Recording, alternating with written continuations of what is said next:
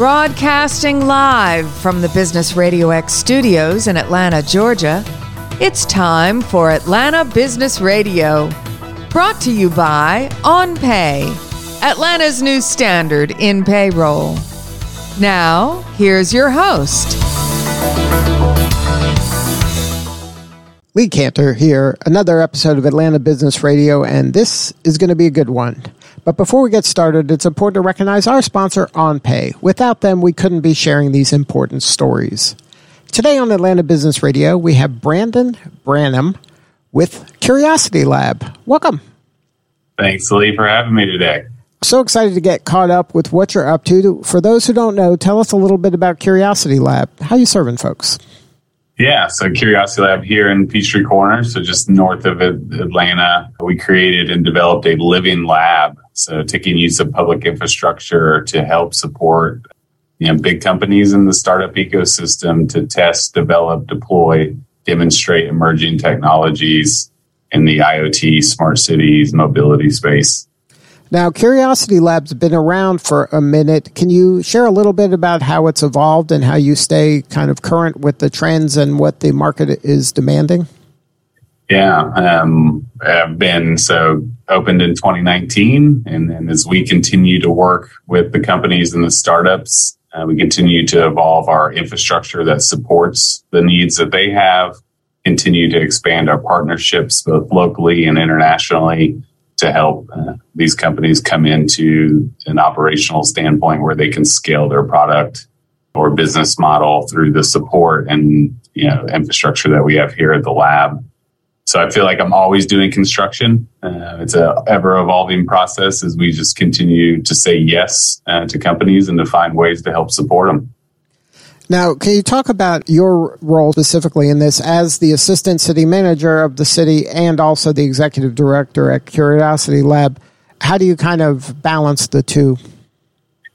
Yeah, it's a unique position, I think, and it also offers the flexibility that we need to move quickly and the work that we're doing because the city is the main funder of the operations infrastructure that is in place and then Curiosity Labs, the nonprofit supporting that startup ecosystem and the day to day operation. So having the close tie between both places you know, allows us to move very quickly so that we can get companies onboarded and testing, you know, within days, not months. And then being closely knit on both organizations helps when I go back to our elected body and our residential citizens and explain the work that's going on and how it's benefiting you know the quality of life for the city and then how it's you know, benefiting the startup ecosystem and business cooperation that we're seeing.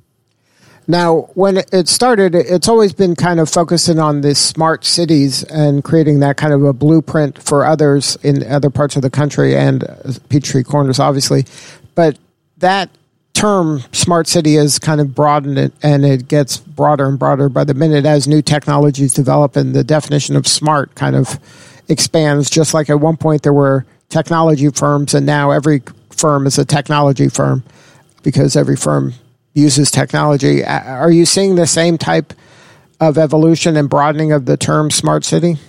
Yeah absolutely. And I mean, you could ask 100 people what is a smart city? And you are probably going to get 100 different answers uh, because it is so uniquely tied to each individual community and the challenges and the services that they're providing. And then how do you use the smart city technology to enhance that service or find new data that you didn't have before that you know increases traffic flow or helps you know manage trash service. Uh, so it, it continues to adapt based on the needs of the community.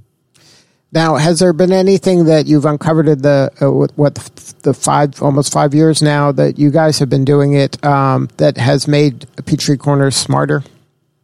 Yeah, uh, a couple folds uh, projects that have really, I think, changed the operational impact. Right, we live in Metro Atlanta. Traffic is a nightmare so, how do we start to solve for those challenges? And two things that have really shown that we've led in the space is the use of uh, LIDAR to manage traffic uh, corridors and using that data that you learn, you know, in real time from the edge and then implementing that into the operational efficiencies of the traffic systems. And then two is around connected vehicle applications. So starting to put in devices on the infrastructure and the cars, and then now onto the vulnerable road users like our e-scooters, our e-bikes, our cyclists, um, motorcycles, and now those devices can start to talk to one another. So we're you know, increasing the safety of the roadway because now I can tell a car that's 200 yards away that there's a pedestrian in that crosswalk using this type of technology. And then you can send out the messaging from the traffic signal to let that car know, hey, you're not going to make the light. It's going to turn red. So go ahead and start slowing down. Or if you maintain the speed, you will uh, clear the light. So just that efficiency in traffic, but also keeping the safety component to another level. Now, does that type of technology um, accelerate maybe autonomous vehicles?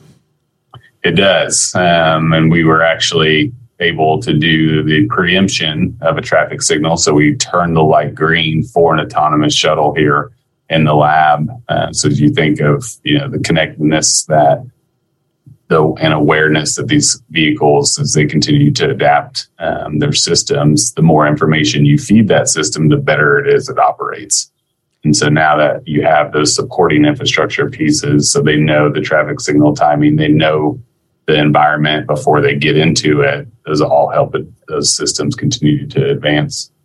Now, has the momentum that you've generated in kind of building out this infrastructure helped you attract the startups um, at the quantity and quality you uh, anticipated? Yeah, we have. We've been very pleased. Right, opening in 2019, September 2019. A lot of this has been through the pandemic, um, but because of the unique environment that we have provided, um, we've seen a pretty big uptick in the last year and a half in our startup community. So currently, in our startup programs, we have 52 startups um, from both locally um, across the country and internationally. So very happy with that, and the work that is coming from these startups is unbelievable to see. Now, uh, when a startup is considering partnering with Curiosity Lab, wh- what kind of arrangement is that? Is it an incubator? Is there an equity stake taken? How, how does it work? Yeah, no, great question. Um, we do, we do not take equity stake in any of the companies. We don't require IP from any of the companies. So our job is to help them grow.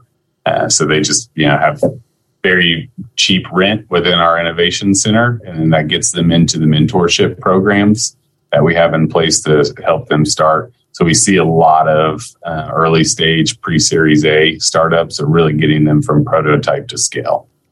And are you finding um, by being in such close quarters and having all the toys there that you're able to kind of create that serendipity and those mashups where maybe somebody somebody's startup didn't work out, but they were able to jump onto another one and create that kind of density you need in order to create a thriving ecosystem? Yeah, uh, that's probably the funnest thing to see happen in the space is to see you know these companies come together and say, "Hey, I'm I'm struggling with that," or "Hey, I found a way to fix that," um, or even see you know some of our larger partners come alongside and say, "Actually, I need some research. I need help in this area why don't you come alongside me and help me figure out this solution for our broader customer base? Uh, we've seen that happen a couple times with uh, some just random collisions inside the space and ended up getting funding one of their projects. Delta funded one of the research projects here uh, because of that incidental, you know, serendipitous collision in the break room. So those are probably the most fascinating things to watch happen. Are you um, getting the type of enterprise level support you need from the larger companies that are around town? Yeah, that's been, you know, I think the big shift we've seen is the private sector and these large organizations coming alongside. Um, you know, traditionally it was that you know, buy sell mentality. Now it's that collaboration mentality. So T-Mobile is here um, and brings a lot of support, both for us as a city, but a lot for the startup ecosystem. You know, as we look at the future of 5G and the applications that are possible, they're here on site working side by side. Uh, Bosch has made a big investment here. Uh, Cisco continues to be involved. Um, so we're seeing all of these companies come together that are big ones working, you know, in the sandbox with the smaller startups. Now, do you have any advice for other maybe people that are in um, kind of city government in creating these types of partnerships and collaborations where you have this public private um, kind of collaboration and you really are this is economic development even though there is uh, some risk involved to this but it seems like this is a must have in communities nowadays to create these types of thriving ecosystems that ha- have the blessing of the government and also the blessing of the large uh, corporations that are there as well. Yeah, that statement couldn't be um, made even clearer just because of the opportunity that's there. So, my recommendation always to them is ask. A lot of times we, we don't get outside of the bubble and we don't make the ask. So, we're, we're seeing that the private sector is really wanting to come come alongside. There's always been that weird division between government and private, um, but you come to the local level, it's a different perspective uh, in local government. But people just need to ask, so don't be afraid to ask because you will find someone that will, you know, take that conversation and find a way to say yes. And and Curiosity Lab's a great prototype for this. Yeah, Absolutely. That's, I mean, that has been what has set us apart from other innovation labs. Um, you can ask T Mobile that. They will tell you why they're here, why they've made the investment they have is because of that relationship with the city and our ability to use public infrastructure that only government can own and operate and regulate. But to do that in a manner that is collaborative, you know, is I think what really sets us apart and what can help other cities start to make that that move into the next generation of smart infrastructure. Now, do you have a partnership with any of the uh, universities? We do. Uh, we've got several with Georgia Tech. Uh, so they, you know, we're a partnership with their ATDC program, the Advanced Technology Development Center. They run a cohort accelerator around 5G with us. Um, and then they use our facility for research. So we're tied in pretty tight with the research arms there and they actually teach classes um, in our innovation center, which we're one of only two locations out of main campus that Georgia Tech teaches classes. And that's a coding and data analytics um, boot camp, 24 week class uh, you can take inside the space. Uh, we work with Kennesaw State University and their IoT program. Uh, and then all the way down to our, our local high schools. Uh, we have a STEM school here that we work in the drone club and cybersecurity. Uh, and then our Norcross High Schools here. We work with their entrepreneur program. They have a program where the students work all year to create a product, and then we have about 130 of them descending on the Innovation Center here in a couple weeks to pitch their idea. So you mentioned earlier that you have some international startups. Um, how did that come about, and is that part of kind of the roadmap? Is just to take startups anywhere that they come from? Yeah, as you as you mentioned earlier, just that the economic development portion of this, right? So Peachtree Corners is fifty thousand residents, but we're fifty thousand jobs. We are a regional job hub for the area, um, and because of that, we have a zero millage rate, so we don't charge a city property tax. So we have to keep that business environment very healthy. Um, and as we looked into, especially in the smart city, smart mobility manufacturing, uh, there's an opportunity that most of these international companies are looking to enter the North American market. So, how could we, through Curiosity Lab, remove a lot of the barrier of entries for them?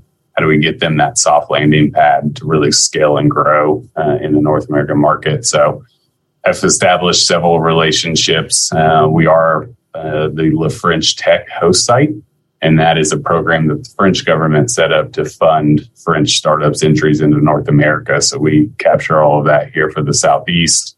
Uh, Israel, obviously, startup nation, uh, do a lot of work with them and the startup systems there. Partnered with Startup Terrace in Taiwan, largest incubator in Taiwan there.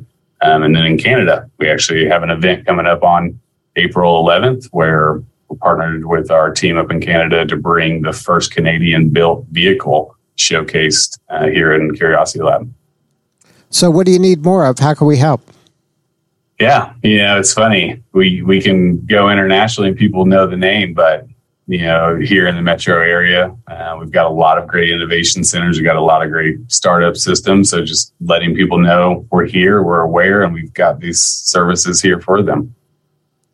So if somebody wants to connect with you or somebody on the team, what's the website?